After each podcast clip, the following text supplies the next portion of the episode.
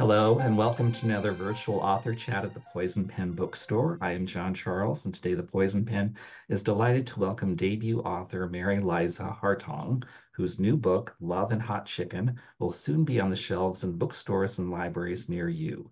Before we begin, I would like to let those tuning in know the Poison Pen does have copies of Love and Hot Chicken on order, and we would be happy to hold one for you or put one in the mail. Just give us a call or go online to the Poison Pen Bookstore.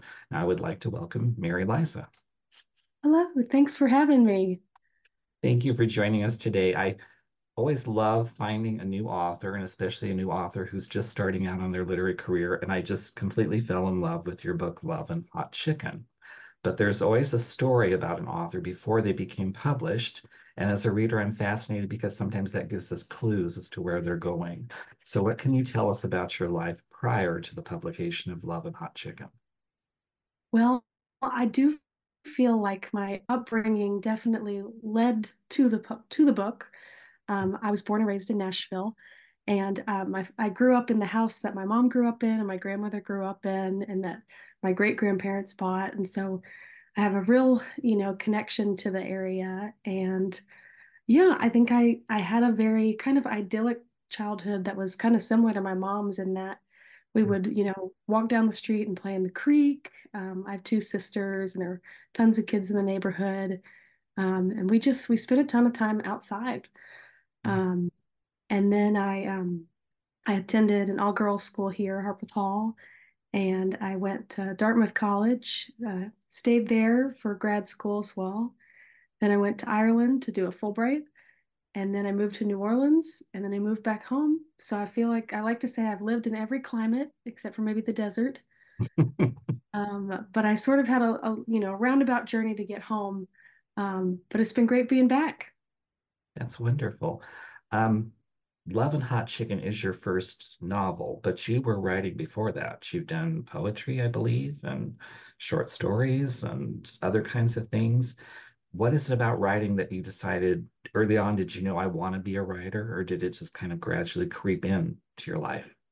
Oh, totally. I mean, I think starting off, my parents are both great storytellers. My mom has got, she's from Nashville and she's got that totally Southern vernacular and drawl and you know, loved to tell stories. And my parents always read to us a lot as children.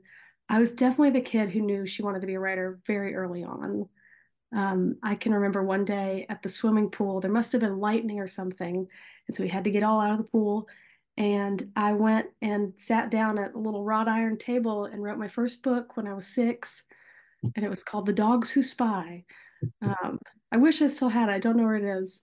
Um, but yeah, from there, I just was always writing as a kid, and I had a lot of really good teachers who helped me to like, you know, submit my work to magazines and um, go to, you know, little writer conferences for middle schoolers. And, um, you know, I just kind of kept plugging away at it and, um, you know, trying to publish stuff and journals and magazines and um, just kind of hoping to get a little snowball effect going from there. What made you decide, okay, now is the time for me to write a novel? And what was it like getting the book into publication? Was it an overnight success? Was it a long day's journey into night? What can you tell us? Well, I started writing it like right before COVID hit. Uh, and um, it kind of started out because I was working in an office and there were three of us. And I was, I think it's hard to be three people in any situation. There's always tension, you know, and I was frustrated. And so I thought, oh, you know what? I'm going to write about a workplace with three people. And I'm just going to try to write a thousand words on it every week. And, um, you know, then lockdown happened and I had more time to work on it and kind of, um, and so then I, I wrote the first draft from about February 2020 to October 2020. Um, and then I kind of kept building it from there. In about December, I tried it, December 2020, I started looking for an agent. Um, and I applied for probably like 77 agents, you know, um, and 10 of them wanted to read it. Uh, three of them had some interest, and eventually I picked um, the one. Um, and then it took her about a little over a year to sell it. So it just felt like a lot of different chunks of time. It's wild that it's coming out next month because it's been such a long um, process. And each step of the way, I'm glad I didn't know how long it would take. if I had known, I would have got would have been like, "What? Mm-hmm. It's not going to come out till 2024." Um, but yeah, I think that just the biggest thing that kind of like lit the way for me was, you know, after rejections or after setbacks of just saying, I really believe that this book matters. And I really think it's funny and I think it's going to mean something to people. And I think as an author, you just have to so at the center of everything, believe in yourself and believe that your book is worth it. Those are uh, valuable words to give to aspiring writers. What can you tell us about love and hot chicken? And for those that don't know what hot chicken is, can you kind of give a bit of description of that too? Of the book or of the of chicken of the hot hot chicken itself? Tell tell us about the book, and if you've never heard of hot chicken, because I'll be honest, I thought is that the same thing as fried chicken? I wasn't exactly sure. Um, kind of clue us into that too.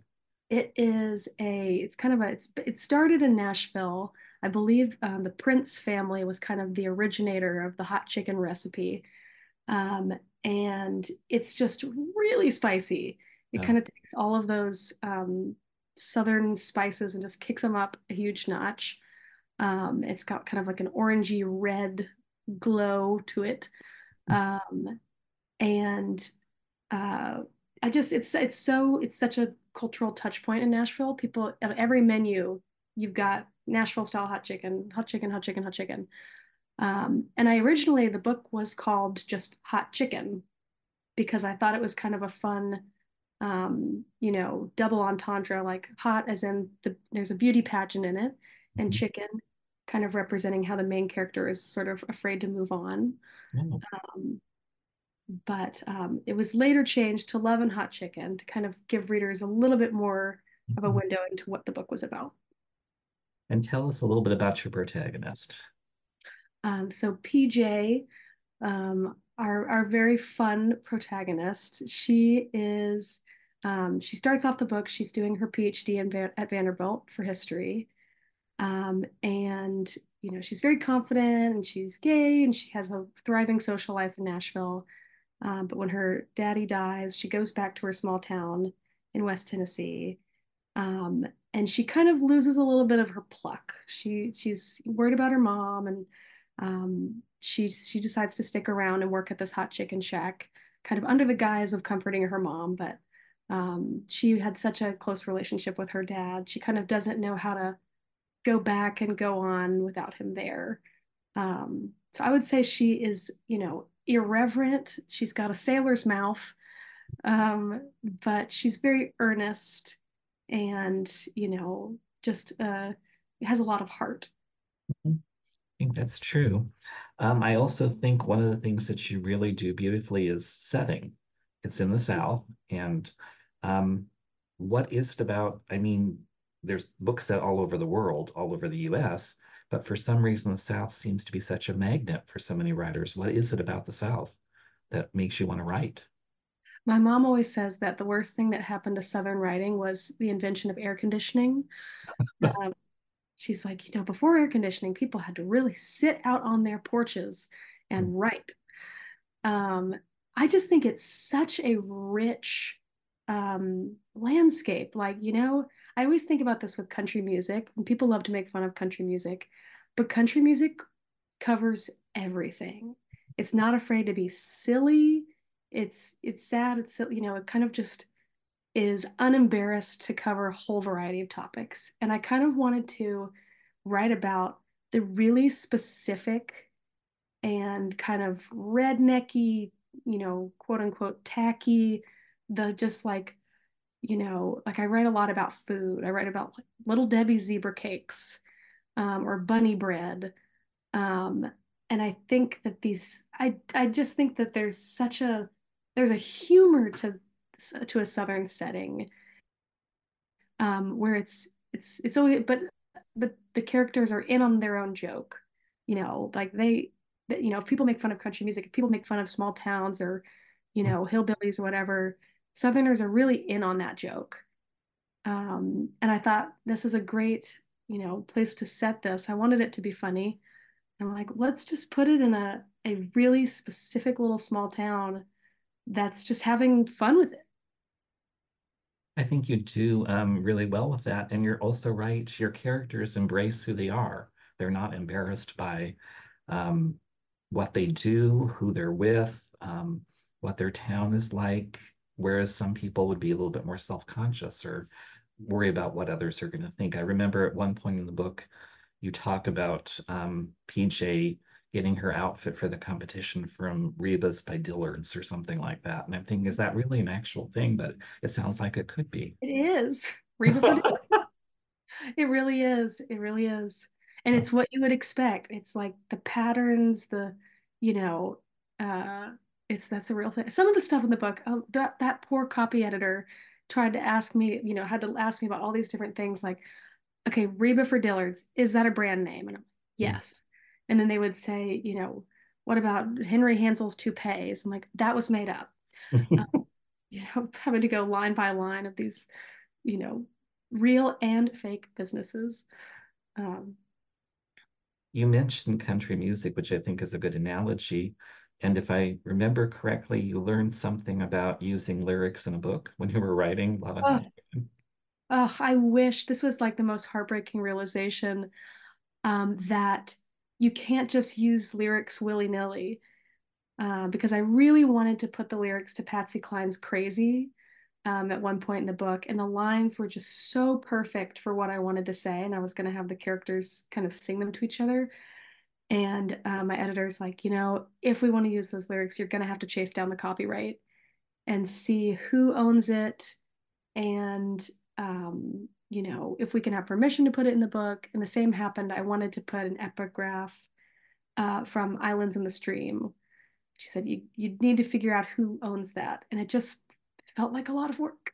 so like, okay, fine, fine, I'll take them out. But in my in my heart, they're still there. Um, but that's something that I would have just never known because you see that so often in books. I mean, there's books that have a quote from a something famous at every chapter. Yeah and they just might be more tenacious about research than I am. Um, or they have a larger legal department behind them or something. Yeah. Um, you know, I like to think that um, Patsy Cline's estate will get a boost from hopefully people will read this book who maybe don't know about her and say, oh, I should really check out Patsy Cline. Um, but, you know, your book is humorous and heartfelt, but it also deals with some serious topics in a very graceful way, in a very deep way. Um, I've been reading the book and writing down page numbers and things like that. But one of the things that you'd written really, to me, um, seemed quite profound. And I'll quote just a little bit. It's from the book. Um, this is PJ talking. When I was little, Daddy and I would go out in the snow together. I always wanted to wear gloves, but he told me to wear mittens. He said that when your fingers are apart, there's more space for the cold to touch. When somebody dies, it's like you find all the places on your body the cold can touch, places you didn't even know existed. Uh, wow, that's really wise, I guess is the best word to put it. But you write a lot about grief and how it's not something that you can get over in a week or a day or a month. It's different for everybody. It's I think in some cases it's true. It comes in waves. Why did you really want to explore grief and how it can affect someone? You know, and the the strange thing is, is that I've been really lucky to not lose anybody deeply close to me in my life. Um, and so in some ways, I feel like someday when I do, I'm going to read my own book mm-hmm. and find comfort in it. But I think at the time when I was writing this book, I was thinking about grieving the different phases of life.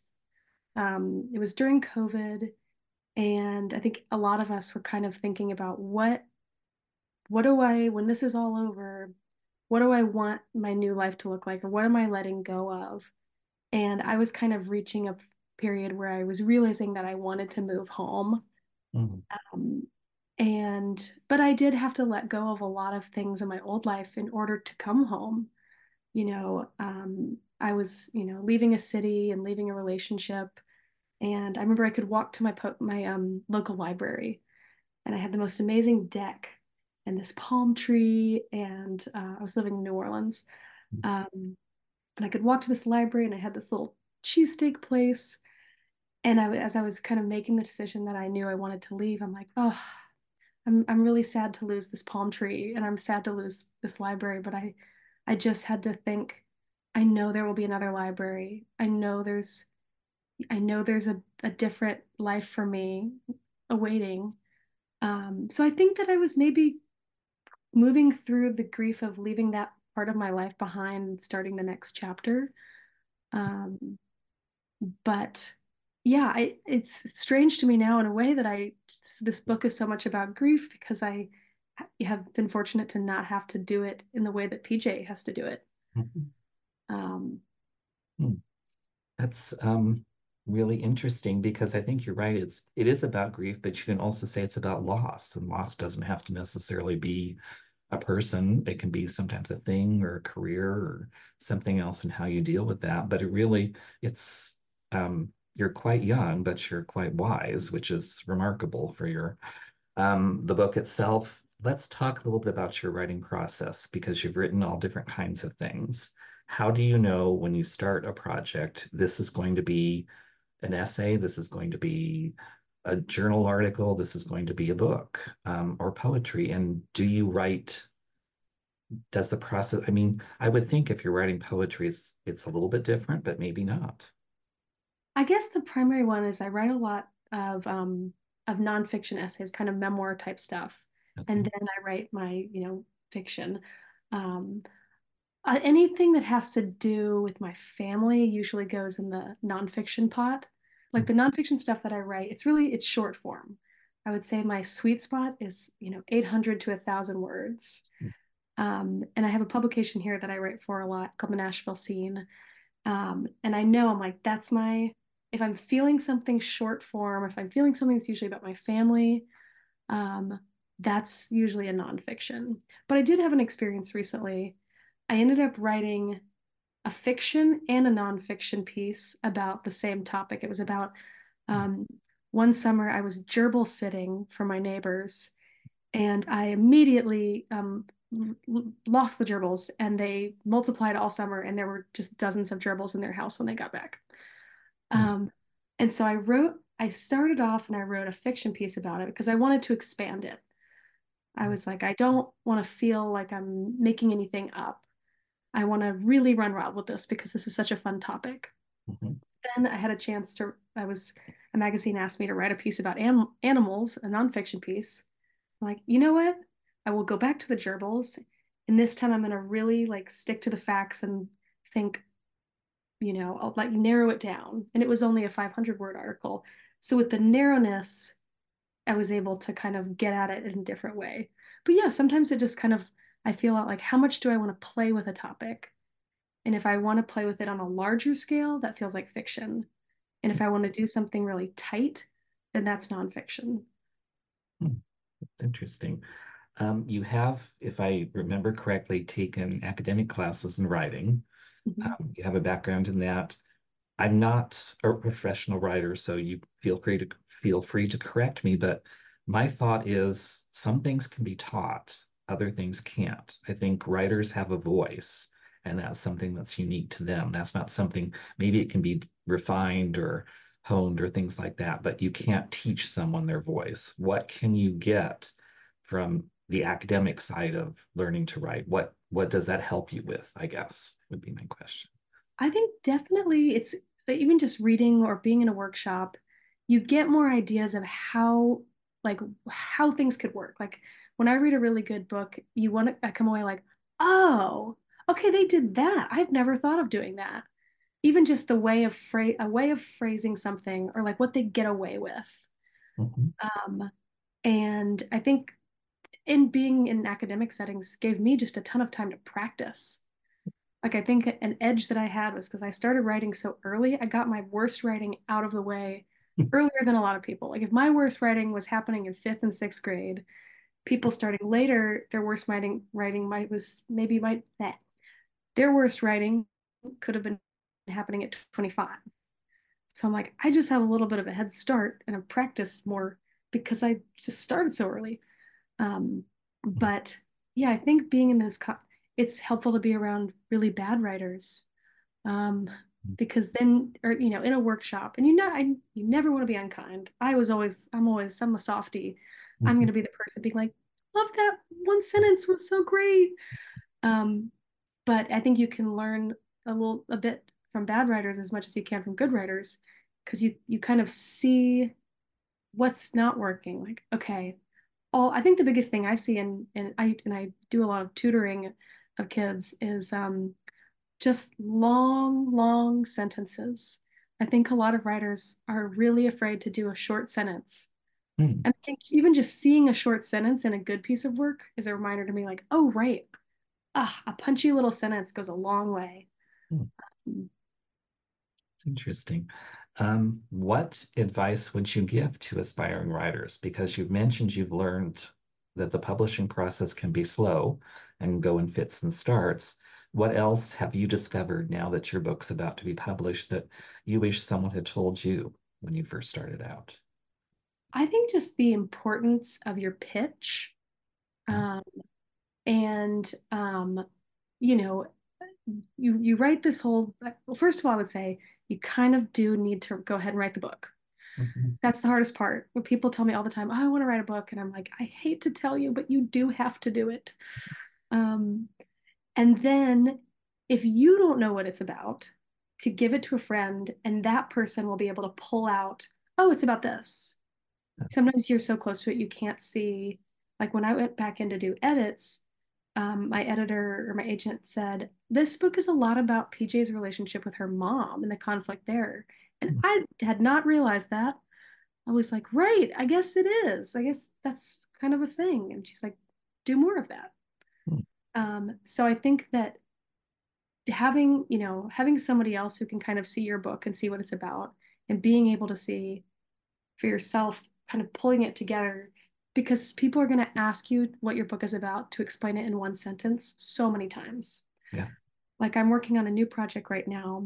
A friend was like, "What's it about?" And I was trying to describe it. I'm like, "I don't have the pitch yet. The book isn't done yet. I haven't read it a million times. I haven't had a friend read it. So I don't have that sentence yet. I know that I will, but uh, I haven't spent enough time with it to have a really confident one sentence, one paragraph. Um, but in terms of, I think selling a book that that having that confident sentence, it goes a long way. What is the pitch that you finally came up with for Love and Hot Chicken?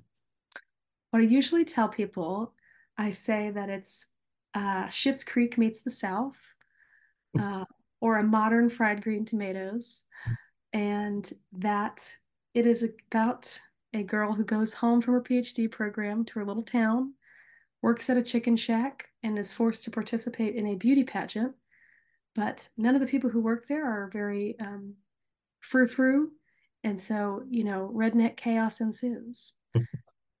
Which, you know, it's that's that's part of it. doesn't encapsulate everything, mm-hmm. but it gets people like, huh, mm-hmm. sounds fun. Mm-hmm. Yeah, there's a lot of layers to the book. I mean, it's about friendship in many senses. Um, it's also about the joy of reading. And that's one thing I wanted to talk to you about because in the book, there's a series that your protagonist loves, the Raccoon King books. Where did you come up with that idea? Um, is this, have you had your own experience as a reader with series that like you can't wait for the next book to come out?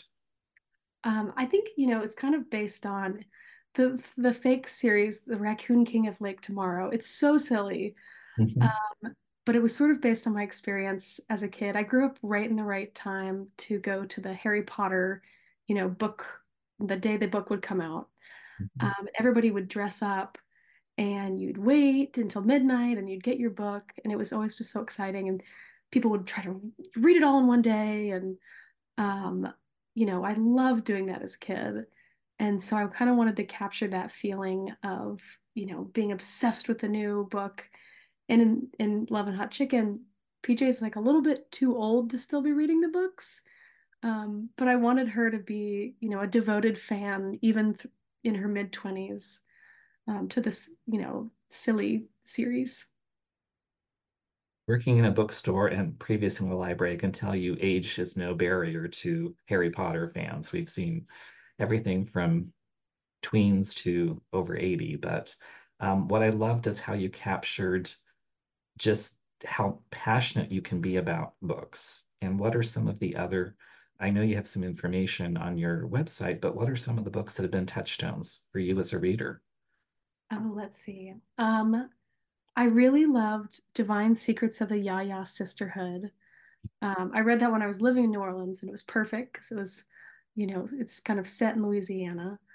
Um, I'm trying to think. I mean, I loved the Harry Potter books. I was such a huge reader, you know, as a kid, and um, I remember really enjoying the Joan Bauer books and anything Sharon Creech and Stargirl, and um, I loved I loved the Harry Potter books. I was, you know, had my little group of nerd friends, and I had a friend who had read them like 28 times.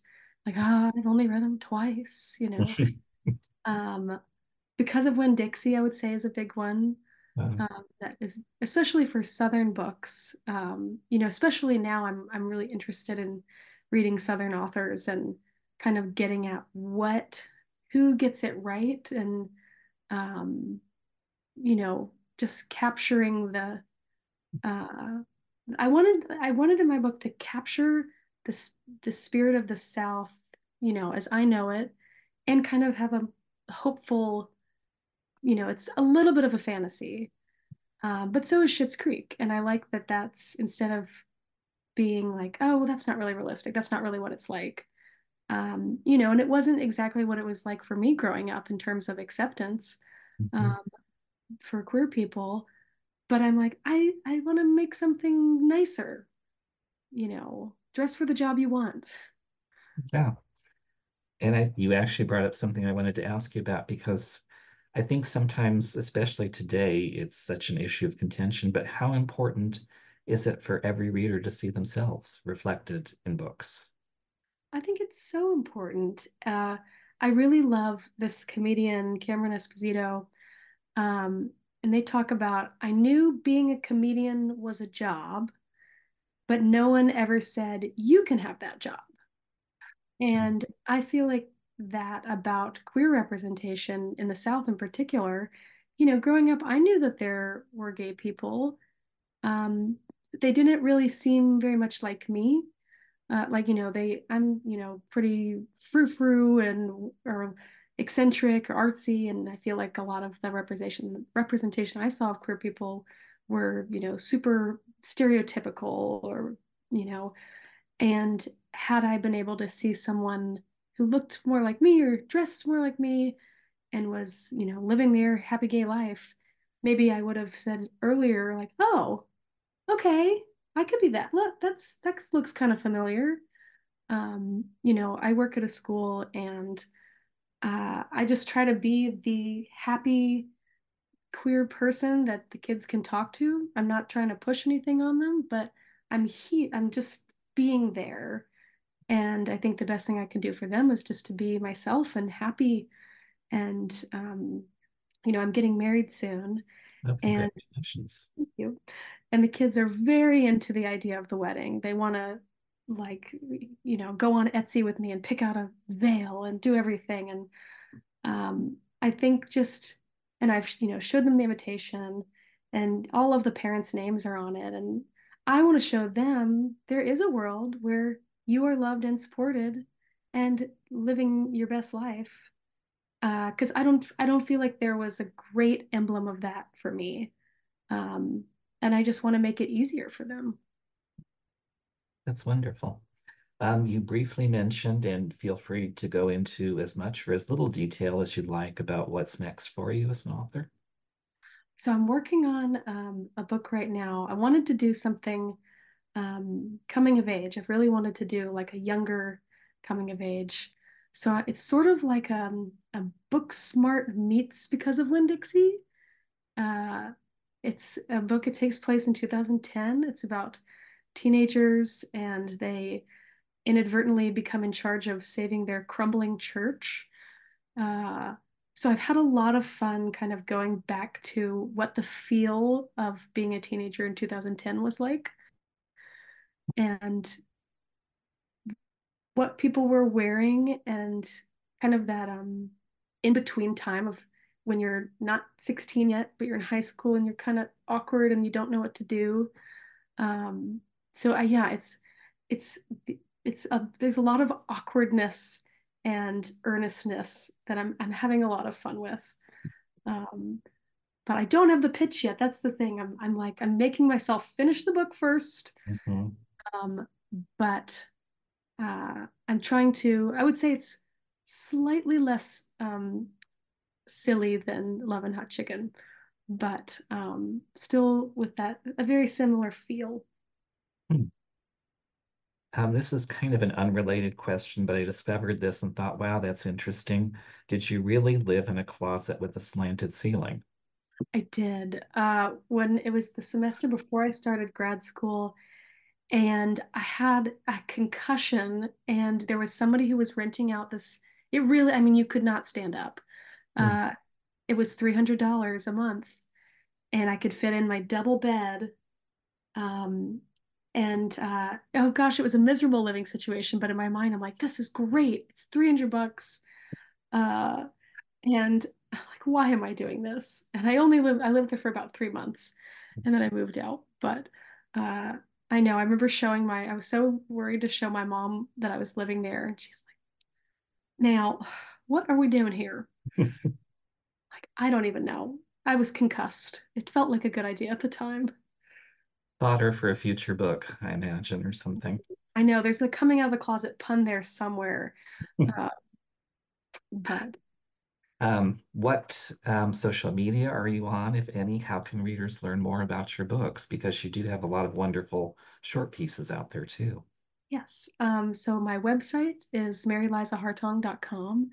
Um, I'm on Instagram as Mary Liza Hartong and Twitter as Mary Liza Hartong. Um, yeah, I'm, I'm post about, you know, when I have stories and different publications and pictures of my calico, you know, important stuff. Um, yeah, absolutely. I can't believe how quickly our time has flown by. We've been very fortunate at the Poisoned Pen to have with us debut author Mary Liza Hartong, whose new book is Love and Hot Chicken. It will be coming to you next month in February, but it's not too early to pre-order or reserve a copy at your local library or bookstore. I'd like to thank Mary Liza for joining us. And for those of you listening in, thank you for tuning in to another author chat at the Poisoned Pen Bookstore. Thank you. Thank you for having me. Thank you. Hello. We hope you're enjoying our programs and podcasts with authors. We'd like to expand them, and your help would be appreciated. Please make a donation at poisonedpenfoundation.org. 100% of the proceeds will go to help connect authors with readers in this difficult time. Thank you.